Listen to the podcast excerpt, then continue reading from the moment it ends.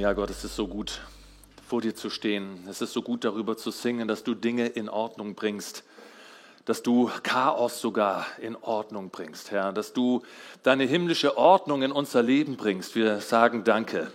Danke, Jesus, für all das, was du dir vorgenommen hast und dass es auch schon vollbracht ist, Herr. Danke, dass wir in dieser Hoffnung stehen, dass du auch heute Morgen deine Ordnungen in unser Leben bringst, durch deinen Geist, durch dein Wort, durch dein Wirken. Danke, dass du da bist. Amen. Hey, vielen Dank, ihr Lieben. War sehr schön.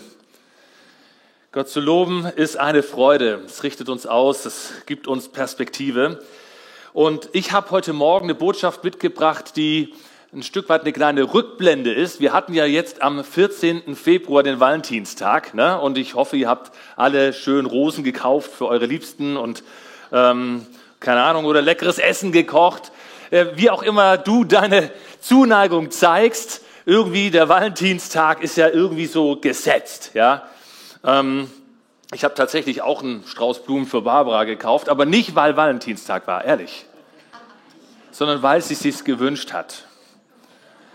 Ja, unser Valentin ist eigentlich am 22. Februar, weil das ist der Tag unserer Verlobung.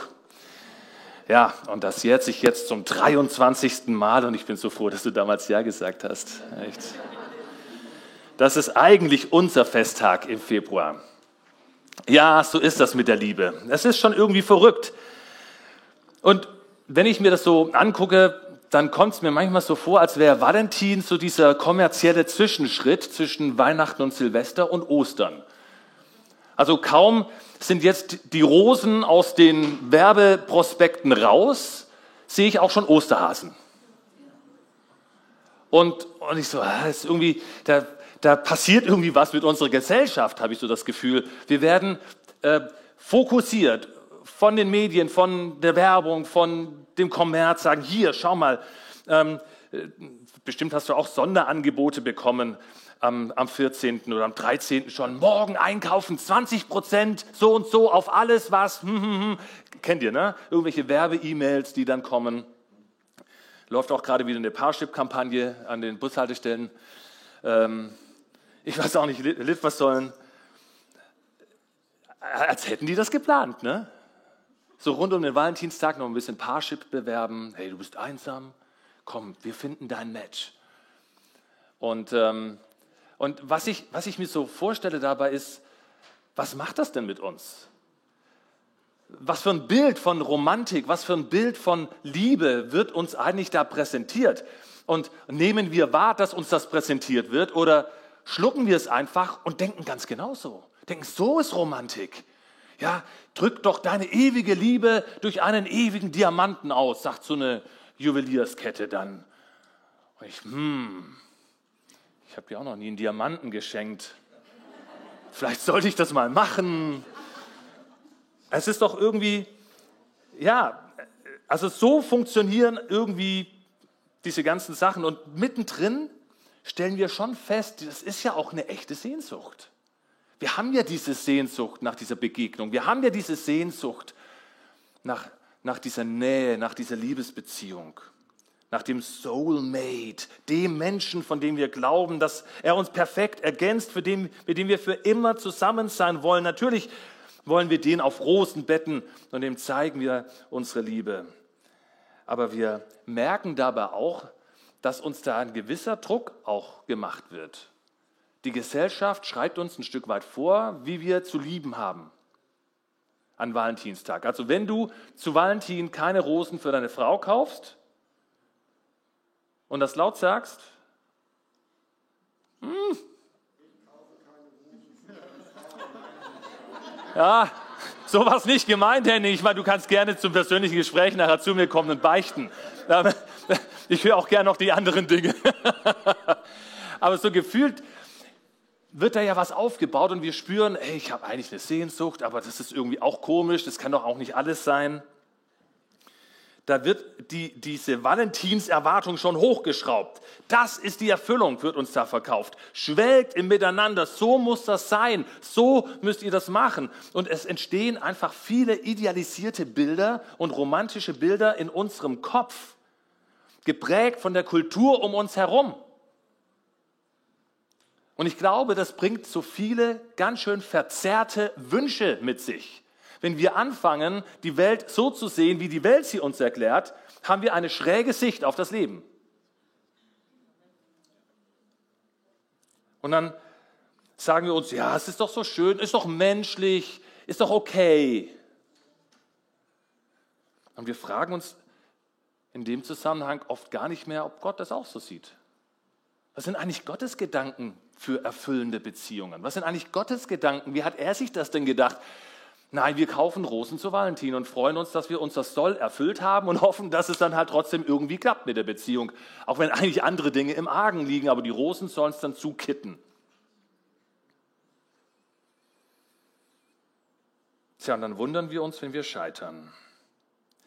Wisst ihr, die Gesellschaft, die schaut ja gar nicht zu uns Christen, wenn es darum geht, erfüllende Beziehungen zu finden.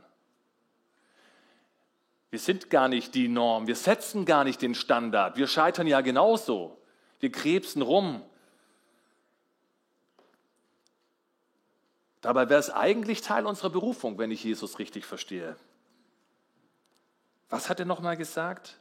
Johannes 13, Vers 35. Ich gebe euch jetzt ein neues Gebot. Liebt einander. Genauso wie ich euch geliebt habe, sollt ihr einander lieben. An eurer Liebe zueinander werden alle erkennen, dass ihr meine Jünger seid.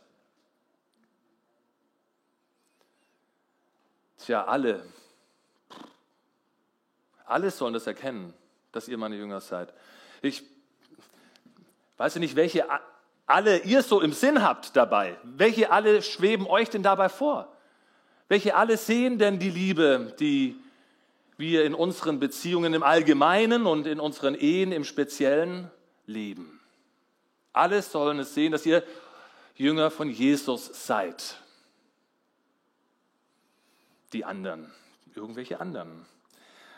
Und jetzt merke ich schon auch an eurem Schweigen, welches Gefühl euch möglicherweise beschleicht, wohin diese Predigt jetzt geht.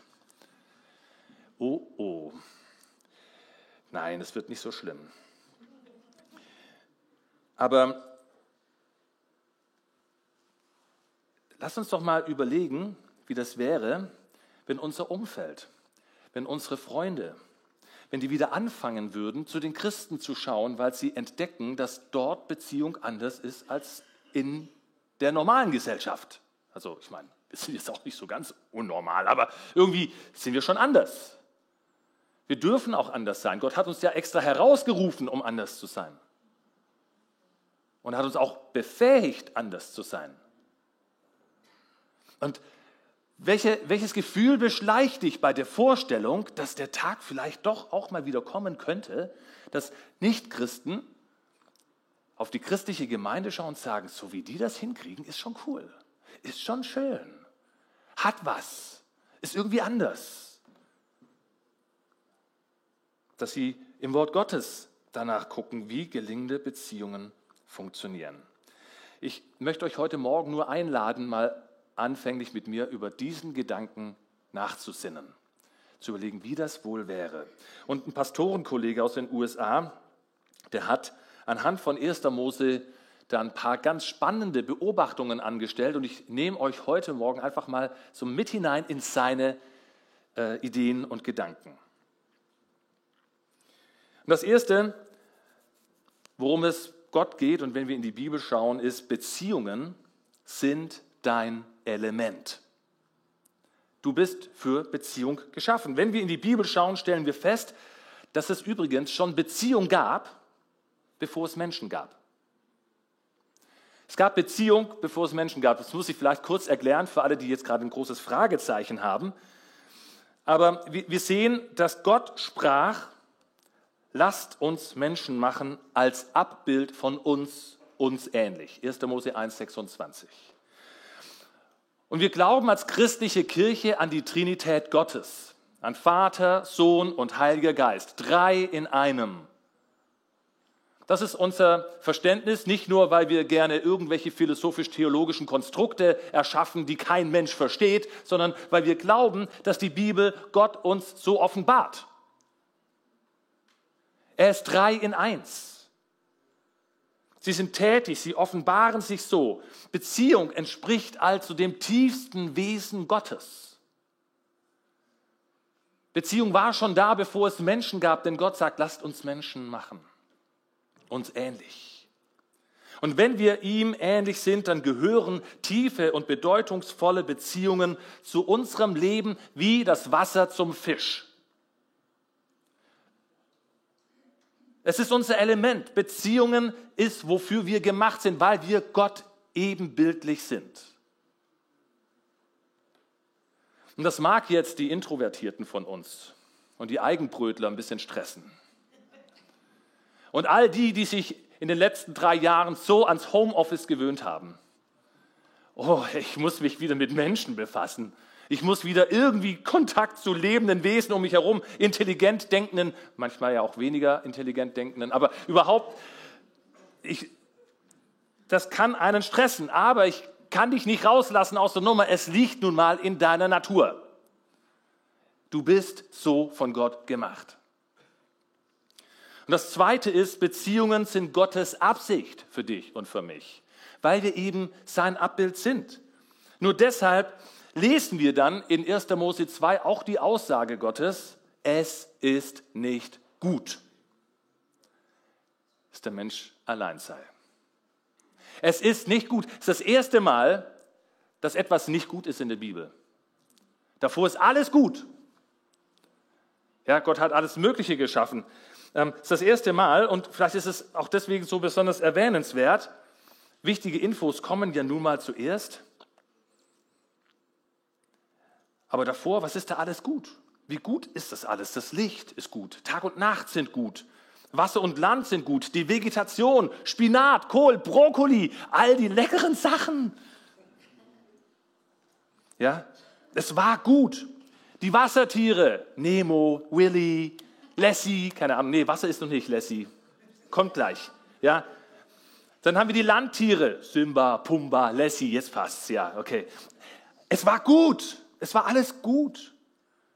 Und dann guckt er sich den Menschen an und sagt, es ist nicht gut. Es ist nicht gut, dass der Mensch allein ist. Ich will ihm jemanden zur Seite stellen, der zu ihm passt. Mal ganz ehrlich, wer hätte es dann gemerkt? Da gab es ja niemanden außer Gott. Wer hätte denn gemerkt, dass es nicht gut ist? Wer hätte denn gesagt, hör mal Gott, du hast einen Fehler gemacht?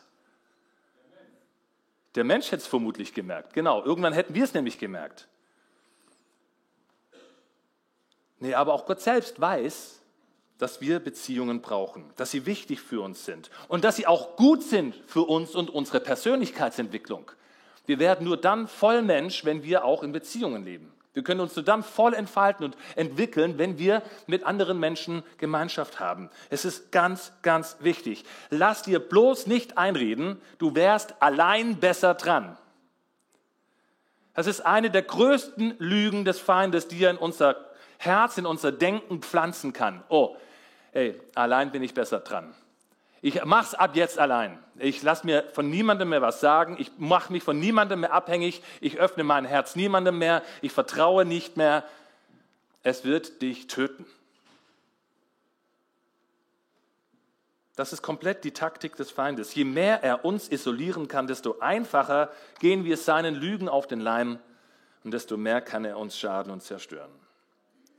Wisst ihr, ich doch mal ein Wort an die Ehepaare unter uns. Es geht ja wirklich, es geht so schnell, dass man im Partner den Feind sieht. Es ist ja auch eine besondere Ehebeziehung, also eine besondere Beziehung, wenn man so eng miteinander unterwegs ist. Und man lernt sich in seinen Schwächen auch in einer besonderen Art und Weise kennen.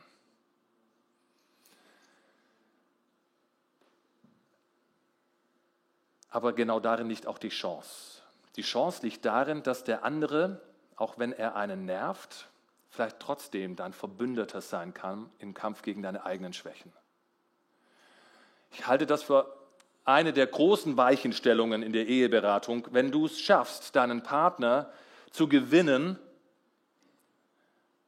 als Verbündeter im Kampf gegen deine eigenen Schwächen. Sagst, ich kämpfe hier und der andere sagt, ich weiß. Ich, ich habe hier ein Problem und der andere sagt, ich leide darunter. Und ich sage, kannst du mir helfen? Und der andere sagt, ja. Und dann sind wir nicht mehr Gegner in dem Problem, das ich habe, sondern wir sind Verbündete im Blick auf die Lösung, die wir gemeinsam suchen müssen. Und das ist das so ein bisschen, wenn man so transparent wird, wenn man auch die eigenen Schwächen dazu gibt, wenn man um Hilfe bitten kann,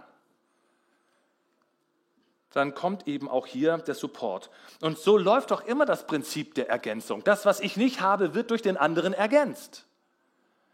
Bei Begabungen fällt uns das ganz leicht. Ah, du kannst gut organisieren, gut, ich bin ein bisschen äh, äh, spontaner, äh, das kommt irgendwie, das gibt einen guten Mix.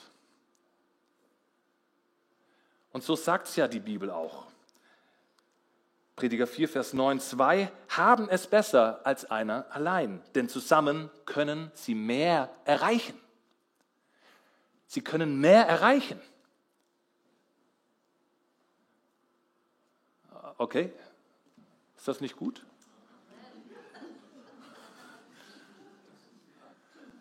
Hey, ihr lieben Ehepaare, ich hoffe nicht, ihr seid alle so problembeladen, dass ich euch jetzt gerade irgendwie eingieße hier aber ich möchte euch Mut machen eigentlich. Zusammen kann man mehr erreichen. Nicht sich aufzuteilen, nicht sich zu zertrennen, sondern, sondern zu sagen, lass uns gemeinsam an der Lösung arbeiten. Jeder hat doch sein Päckchen. Wenn der eine zu viel redet und der eine und der andere zu viel schweigt, dann trifft man sich am besten in der Mitte. Man muss irgendwie gucken, dass man zusammen zu einer Lösung findet. Ich kann mich noch so gut erinnern an den Umbau damals, 2014, unseres Hauses. Äh, ein völlig ungewöhnliches Duo, in dem ich da unterwegs war. Und doch haben wir gemeinsam mehr erreicht als ich alleine. Und zwar hat äh, hier mein Freund der Nick, ja, der nun wirklich kein Handwerker ist. Er, er nimmt es mir nicht krumm, wenn ich das sage. Er, er ist echter Schreibtischtäter. Aber er war immer Samstagmorgens um 10 da und ist da angereist nach Volksdorf und wir haben zusammen angefangen zu wursteln und nach drei Stunden konnte er gerade noch die Schaufel halten und ich musste alleine weiterarbeiten. Aber egal. egal er war da. Ich habe wirklich, ich meine, er hat mich motiviert, da zu sein. Er hat mir Gespräche aufgezwängt, die ich nicht haben wollte, aber er war da. So, es war super. Echt, danke. Ja, Vielleicht denkst du aber auch, du bist besser dran alleine, weil du erfahren hast, dass eben nicht nur der Feind dich verletzen kann, sondern eben auch andere Menschen. Und äh, die können dir auch Schaden zufügen. Und das tut mir echt leid. Ich kann das auch nachvollziehen. Andere Geschwister können verletzen. Menschen können einen verletzen. Und trotzdem, ich komme doch mal aufs eigentliche Thema zurück, ist Isolation nicht die nachhaltige Lösung für deine Seele. Dich abzuschotten, dich hinter dicken Mauern zu verbergen, dich in deinen Bunker zu verkriechen oder in dein Schneckenhaus, nenn es, wie, es, wie, wie du es willst. Es schadet dir noch mehr. Gott möchte, dass du einen besten Freund, eine beste Freundin hast. Er wünscht dir einen tollen Geschäftspartner, mit dem du echt tolle Geschäfte machen kannst und wo es floriert und wo du sagst, ich habe Freude an meiner Arbeit. Er wünscht dir gute Kollegen auf der Arbeit. Er möchte, dass du in einer funktionierenden Ehe lebst, mit Liebe, mit Wertschätzung, mit Respekt und sogar auch Spaß. Darf man sowas sagen? Oh, wir sind schon froh, wenn wir ohne Streit durchkommen. Ja, aber Gott möchte trotzdem was anderes. Und ich glaube, er ist auch interessiert daran, dir dabei zu helfen. Er möchte, dass du in diese Erfahrung hinein wächst, dass du dich auf diesen Weg machst. Deshalb ist unser Gott ja auch zu einem Erlöser geworden. Er ist so sehr an Beziehung interessiert, dass er sich auf den Weg gemacht hat und sein Leben gegeben hat, damit Beziehung wieder stattfinden kann. Er ist ein erlösender Gott. Er ist ein wiederherstellender Gott. Er hat es nicht aus Spaß an der Freude gemacht, sondern um Beziehung wiederherzustellen. In erster Linie zwischen Mensch und Gott und in zweiter Linie zwischen Menschen untereinander. Dafür steht dieses Kreuz.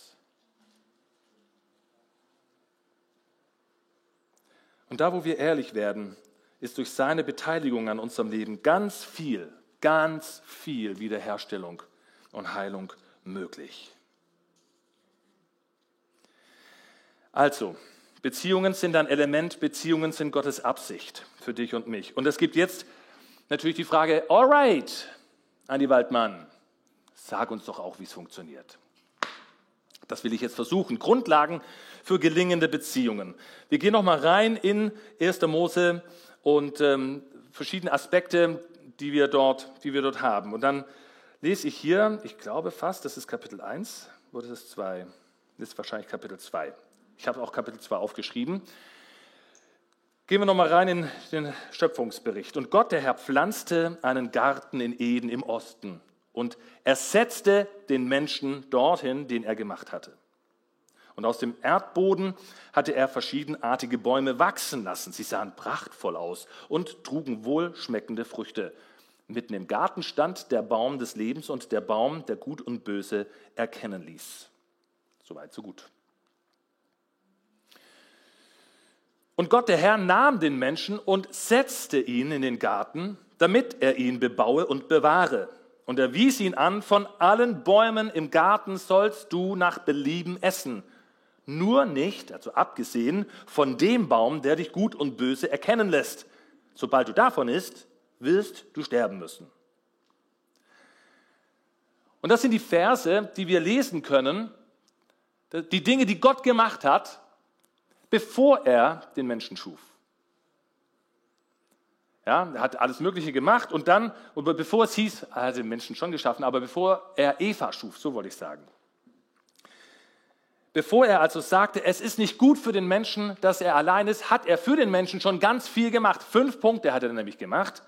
Er hat ihn gesetzt und, ja, da gehe ich gleich mit euch durch. Nehme ich jetzt nicht alles vorweg. So.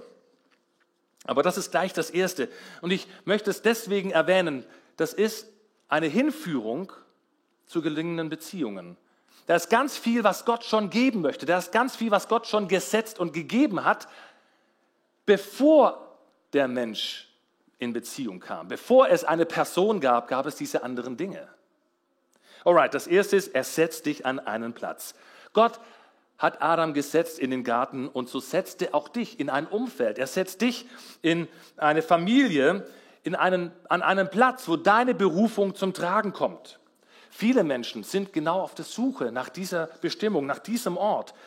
Und wir wollen uns ganz oft auch selbst in Positionen bringen. Wir haben vielleicht Ehrgeiz entwickelt, wir, haben, ähm, wir wollen dahin kommen, wir wollen dorthin reisen, wir wollen umziehen, wir wollen vielleicht groß rauskommen und wir denken, dass uns diese Positionen etwas nützen. Oder dass wir es dort wenigstens bequem haben. Wir wollen finanzielle Sicherheit, wir wollen ein schönes Haus, damit wir viel Platz haben. Und wenn die Umstände schwierig sind, dann wollen wir möglichst weg aus den schwierigen Umständen und flüchten uns in andere Gefilde. Aber Gott hat dich an einen Ort gesetzt. Und er hat damit etwas vor.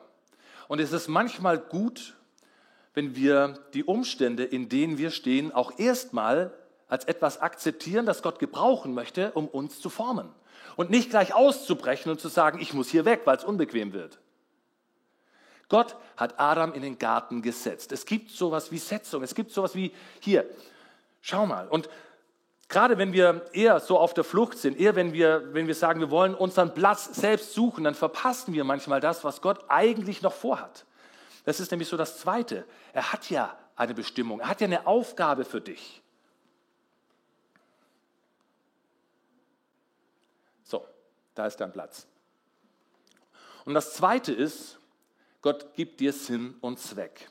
Wisst ihr, wir übersehen nämlich dann die Möglichkeit, dass unsere verrückte Familie, unsere Ehe, unser Arbeitsplatz, die Gemeinde, dass das Orte sind, die Gott mit Absicht in unser Leben gebracht hat, weil er dich formen und gebrauchen möchte. Und weil du die Antwort auf etwas sein sollst, was nur durch diesen Formungsprozess am Ende zustande kommt wo er in deinem Leben wirken möchte, weil er eine Aufgabe für dich vorbereitet hat, die kein anderer erfüllen kann, nur du. Er möchte dich aus, ausbilden. Und selbst wenn es unbe unbequem ist, dein Studienplatz, deine WG, hängt nicht so vieles von Gottes Führung ab? Ist nicht er, der Gott die Türen, der Türen öffnet und Türen schließt und keiner kann sie öffnen, wenn er sie geschlossen hat? Glauben wir nicht daran, dass er einen Plan hat für unser Leben, dass er es gut meint? Und so setzt er uns und ergibt uns Sinn und Zweck. Adam wurde von Gott in ein Umfeld gesetzt, um seine Bestimmung und Berufung darin zu entdecken und zu leben. Er sollte die Schöpfung bewahren und bebauen. Das war Adams Auftrag. Und da war von Eva noch keine Spur. Er hatte schon Sinn und Zweck, er hatte schon eine Aufgabe, er hatte schon seine Bestimmung. Und das nächste ist Gott versorgt. Ey, der Garten, der war voll mit leckeren Früchten. Hm. Für alle Veganer unter uns ein Eldorado. Gott hat es wachsen lassen. Und wir dürfen davon ausgehen, dass Gott versorgt. Er gibt dir deinen Platz, er gibt dir Sinn und Zweck und er versorgt das, was er für dich an Auftrag hat. Wir dürfen davon ausgehen, dass er dich in dem unterstützt, wo du an dem von ihm zugewiesenen Platz stehst. Und das stellt ja auch in Frage, wenn etwas mal nicht klappt, dann muss das nicht unbedingt ein Angriff des Feindes sein. Dann kann es auch sein, dass du auf dem Holzweg warst und Gott die Tür zugemacht hat und das deswegen nicht geklappt hat. Wisst ihr, Gott versorgt nicht alle möglichen skurrilen Ideen, auch wenn wir uns glaubensvoll reinstürzen. Er versorgt seine Pläne. Er versorgt, wo seine Absichten im Ziel und im Fokus stehen. Wir können ihn nicht für uns buchen und sagen, Gott, ich habe hier eine richtig coole Idee. Kannst du die mal bitte segnen? Das macht er nicht sondern er segnet und er versorgt seine Ideen und seine Pläne. Und bei den anderen werden wir dann schon merken, wenn wir trocken laufen, dass wir vielleicht auf dem Holzweg waren. Und diese Frustration, die mutet Gott uns zu, aber wenn du nach seinen Wegen fragst, dann ist er da und versorgt. Und dann gibt Gott uns Identität. Wir haben ja vorhin schon gelesen, lasst uns Menschen machen als Abbild von uns 1. Mose 1, 26.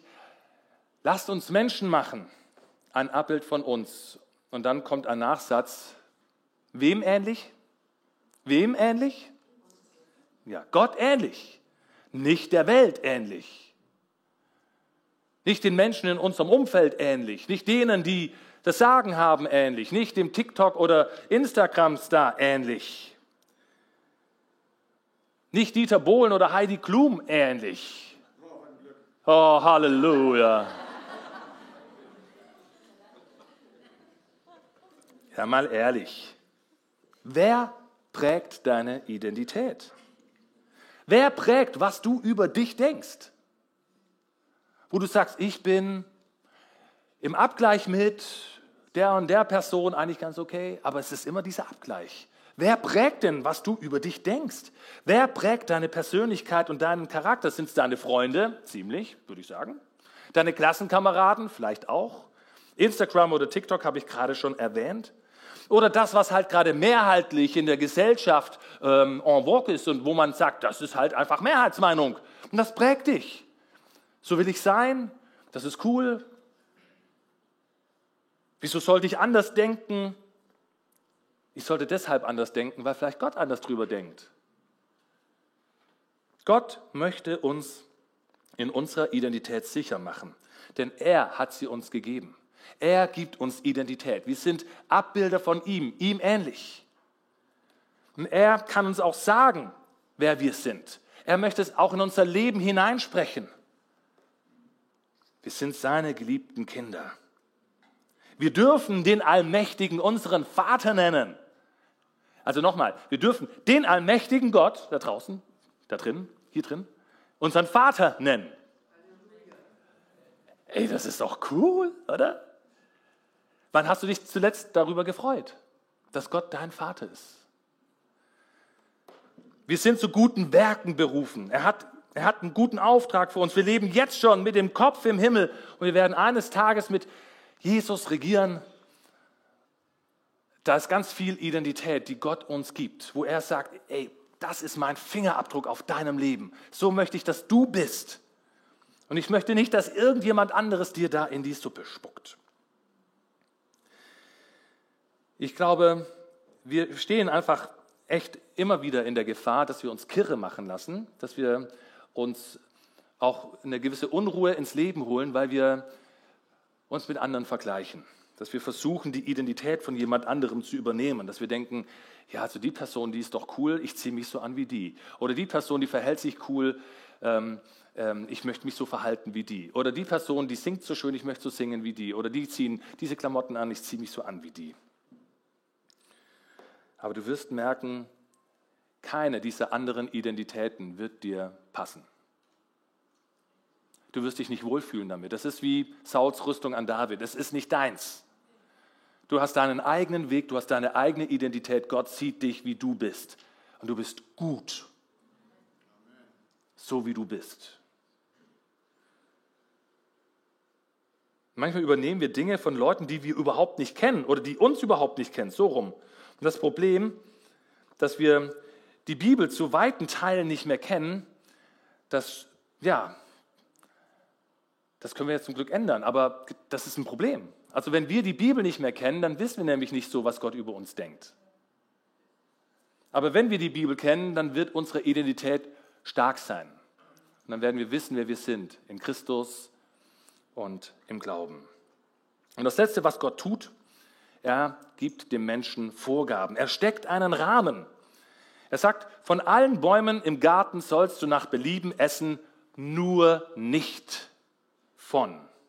Abgesehen von diesem einen Baum. Es war ja jetzt nicht so, dass du nur ein Baum stand und dann noch ein anderer, so von wegen 50-50 Chance, sondern das war ja ein Garten voller Bäume, viele super tolle Früchte und dann gab es einen.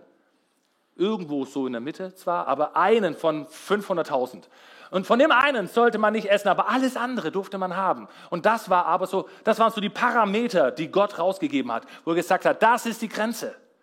Ich gebe dir alles, abgesehen von diesem Baum.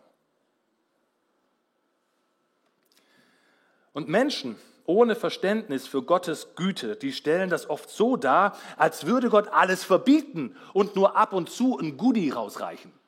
Das ist doch manchmal so das Bild, das uns die Gesellschaft irgendwie spiegelt. Hey, hey, Gott hält dich knapp. Der will nicht, dass du die Fülle hast. Ja, der, der rückt nur ab und zu mal was Gutes raus und alles andere ist echt trocken und bieder und eingegrenzt und boah, ey, so viele Regeln und Gesetze, ey, mit Gott will ich nichts zu tun haben. Ey, ich weiß nicht, woher du dieses Bild hast. Gottes Güte ist großzügig. Und er hat Adam den ganzen Garten geschenkt, aber eben nicht diesen einen Baum. Das waren seine Begrenzungen. Und es ist so wichtig für unsere Entwicklung, das weiß jedes Elternteil hier, das wissen Pädagogen, Kinder brauchen Grenzen, um sich gut entwickeln zu können. Wir brauchen irgendwo auch mal eine Abgrenzung. Ja, wenn man einem Kind nicht sagt, hey, lauf nicht irgendwie auf die Straße dein Ball hinterher, dann läuft auf die Straße den Ball hinterher und wir wissen, was dann passieren kann. Wir müssen das Kind begrenzen. Es muss lernen. Es muss reifen.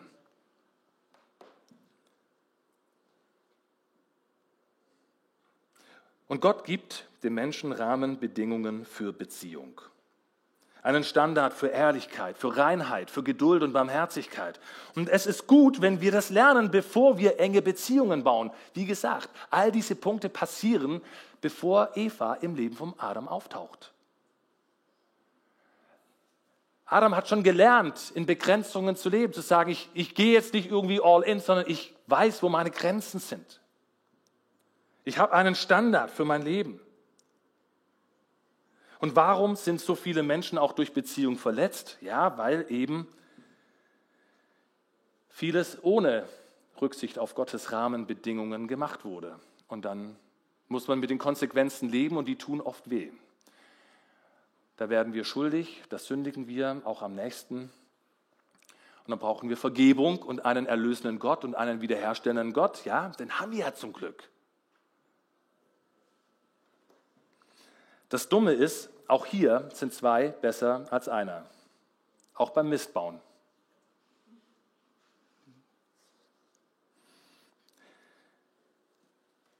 Paulus sagt, es ist alles erlaubt, aber nicht alles ist hilfreich. Es ist alles erlaubt, aber nicht alles ist gut. Und die wahre Kraft eines reifen Christen, ihr Lieben, die liegt doch darin, zu wissen, ich könnte haben, ich muss aber nicht.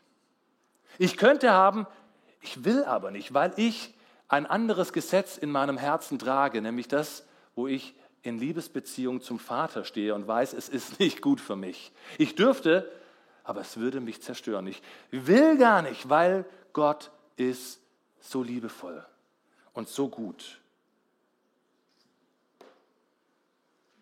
Ich habe mit meiner Identität Klarheit. Ich habe meinen Platz gefunden. Ich kenne meinen Auftrag.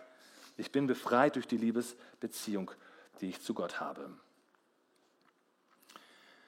Alright, jetzt wechsle ich hier mal die Position. Ich habe hier mal so eine kleine Vase mitgebracht.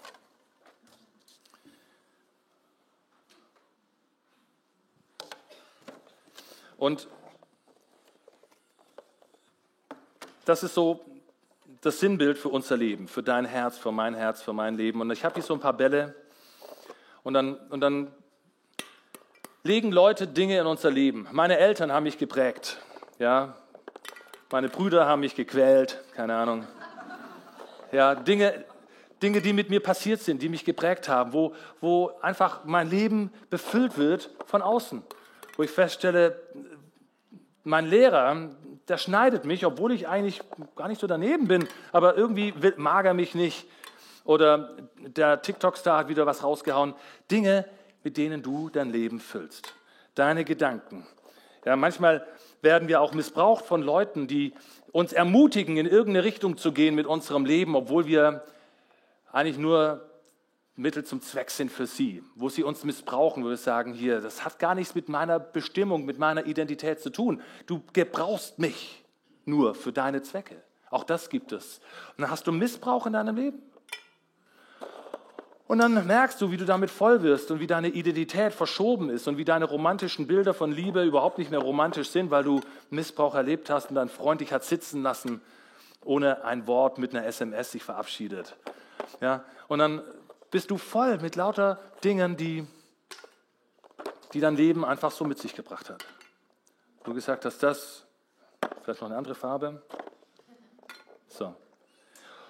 Und dann ist dein Herz voll und dein Leben voll. Und, und ihr könnt sehen, wovon es voll ist. All diese Gebrochenheiten, all das, wo wir nicht stimmig sind, wo wir auch merken, da knarzt das ist doch offensichtlich. Jeder, der mit uns zu tun hat, der spürt doch, wo wir schräg geworden sind, wo wir bitter geworden sind. Das kann man ja gar nicht so hinterm Berg halten. Wir versuchen zwar, das zu kaschieren, aber, aber eigentlich kann man es gut sehen. Selbst von da hinten siehst du noch, hier sind bunte Bälle im Glas.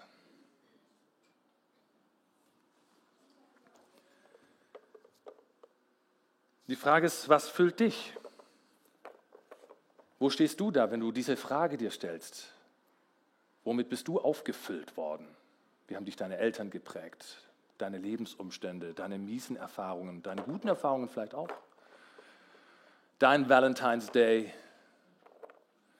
Und dann stellst du fest, hey, Gott hat doch eigentlich was dazu gesagt. Und das steht in 1. Petrus 1, äh, 2. Petrus 1, Vers 3. So viel hat Gott uns in seiner göttlichen Kraft geschenkt. Ja, er hat uns alles gegeben, was wir zum Leben und zum gottesfürchtigen Verhalten brauchen. Und dann sagst du dir, komisch, wie konnte mir das eigentlich entgehen? Komisch, warum lebe ich eigentlich nicht danach? Komisch, warum ist mein Leben mit allem möglichen Zeug voll, aber eben nicht mit dem lebendigen Wort Gottes? Und dann, und dann stellst du fest, ja gut, ich lese es mal ein bisschen mehr in der Bibel. Und du stellst fest, es verändert sich nichts. Es war ein guter Gottesdienst, aber es hat sich noch nicht viel verändert. Mein Leben ist immer noch irgendwie voll mit anderen Sachen. Aber hör nicht auf, Gott in dein Leben zu gießen. Hör nicht auf, die Bibel zu lesen, Gemeinschaft zu haben mit Geschwistern, ihn anzubeten und du wirst feststellen, was passiert. Je mehr Gott dich erfüllt, desto weniger Raum ist für alles andere desto weniger Raum ist für all die Lügen, für all das Schräge, für all das, was in deinem Leben nicht gut gelaufen ist.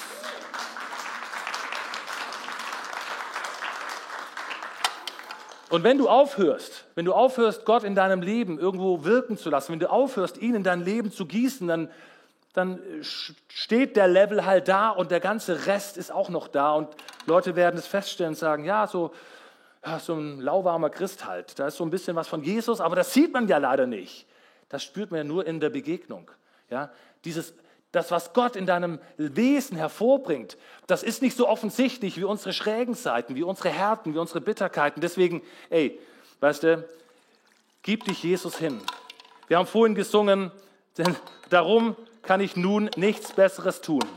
Ich gebe mich ganz hin, Herr. Ja. Und dann jetzt muss ich da ein bisschen nachhelfen. Aber wisst ihr was? Das Coole ist, das ist eigentlich auch schön, wenn jetzt der Feind kommt mit seinen Lügen, wenn jetzt irgendwas kommt, was dich angreift in deinem Leben und, und, und da schmeißt jemand was auf dich, das bleibt an der Oberfläche. Es, es kann nicht mehr Wurzeln greifen in deinem Leben, weil du bist voll. Da ist schon was anderes, was dein Leben erfüllt. Und gerade im Blick auf Beziehungen, ihr Lieben, ist es doch so, wenn Gott nicht genug für dich ist, wird es auch kein Mensch sein. Wenn Gott nicht genug für dich ist, dann kann auch kein Mensch all diese Dinge in deinem Herzen ausgleichen und erfüllen. Und deswegen feiern wir, dass Gott sich uns gegeben hat. Deswegen feiern wir, dass er sich in unser Leben gießt, dass wir sein Wort haben, dass wir Gemeinschaft haben mit anderen, ähm, dass wir Berufung von ihm bekommen haben, dass wir in Kleingruppen uns auch gegenseitig übrigens die Sünden bekennen dürfen, um frei zu werden. Jakobus schreibt von regelrechter Heilung durch Sündenbekenntnis. Dieses Vertrauen wollen wir haben. bis zum nächsten Valentinstag ist ja zum Glück noch viel Zeit. Aber lasst uns doch heute schon anfangen, unsere Herzen zu öffnen, ihn uns füllen zu lassen, zu sagen, Gott, heute Morgen gilt es, aber auch morgen, fang wieder an, die Bibel zur Hand zu nehmen. Sei zu Hause im Wort Gottes. Lass dir nicht irgendwas Schräges erzählen von Leuten, die, die, die denken, sie wüssten, wie das Leben geht. Gott hat das Leben erschaffen. Er weiß, wie das Leben geht. Er hat gute Absichten. Und er möchte dir helfen, auch heil zu werden und ja, all die guten Dinge. Lass uns beten. Jesus, wir stehen vor dir und wir können nicht anders als zu sagen, Herr, es gibt eigentlich nichts Besseres, als was wir tun können, als dir unser Herz hinzuhalten, zu sagen, erfülle du uns. Mach du unser Leben heil. Komm du in das hinein, was du auch tun möchtest. Herr, wir leiden unter uns selbst. Wir leiden unter unserem Mangel an Beziehung wo wir ihn auch selbst fabriziert haben. Wir leiden unter unseren Verkantungen mit anderen Menschen. Wir leiden darunter, dass wir nicht besser Beziehung leben können. Ein Stück weit sind wir, wie wir sind, und wir dürfen, wie wir sind, zu dir kommen. Aber Vater Gott, wir bitten dich, zeig uns unseren Platz. Lass uns unseren Platz annehmen als den Ort, an dem du uns formen und verändern möchtest. Herr, wo wir abhängig sind von dir. Herr, zeig uns die Bestimmung, die du im Blick hast, den Auftrag, den Sinn und den Zweck, den du mit unserem und durch unser Leben verwirklichen möchtest. Gott, ich danke dir, dass du ein Gott bist, der versorgt. Herr, du gibst uns Identität. Du gibst mir Identität und du wirst da sein auf diesem Weg und du wirst uns anfeuern und anschieben. Du wirst niemals zu kurz kommen. Und Gott, wir danken dir auch für die Grenzen, die du uns gesteckt hast. Wo du in deiner Güte gesagt hast, bis hierhin und nicht weiter, denn es schadet dir nur. Herr, das wollen wir gerade auch im Blick auf erfüllende Beziehungen nicht vergessen. Du bist kein Gott, der zurückhält, was das Leben angeht, sondern du bist der Gott des Lebens. Komm und fang heute Morgen an, dein lebendiges Wasser in unser Herz, in unser Leben zu gießen.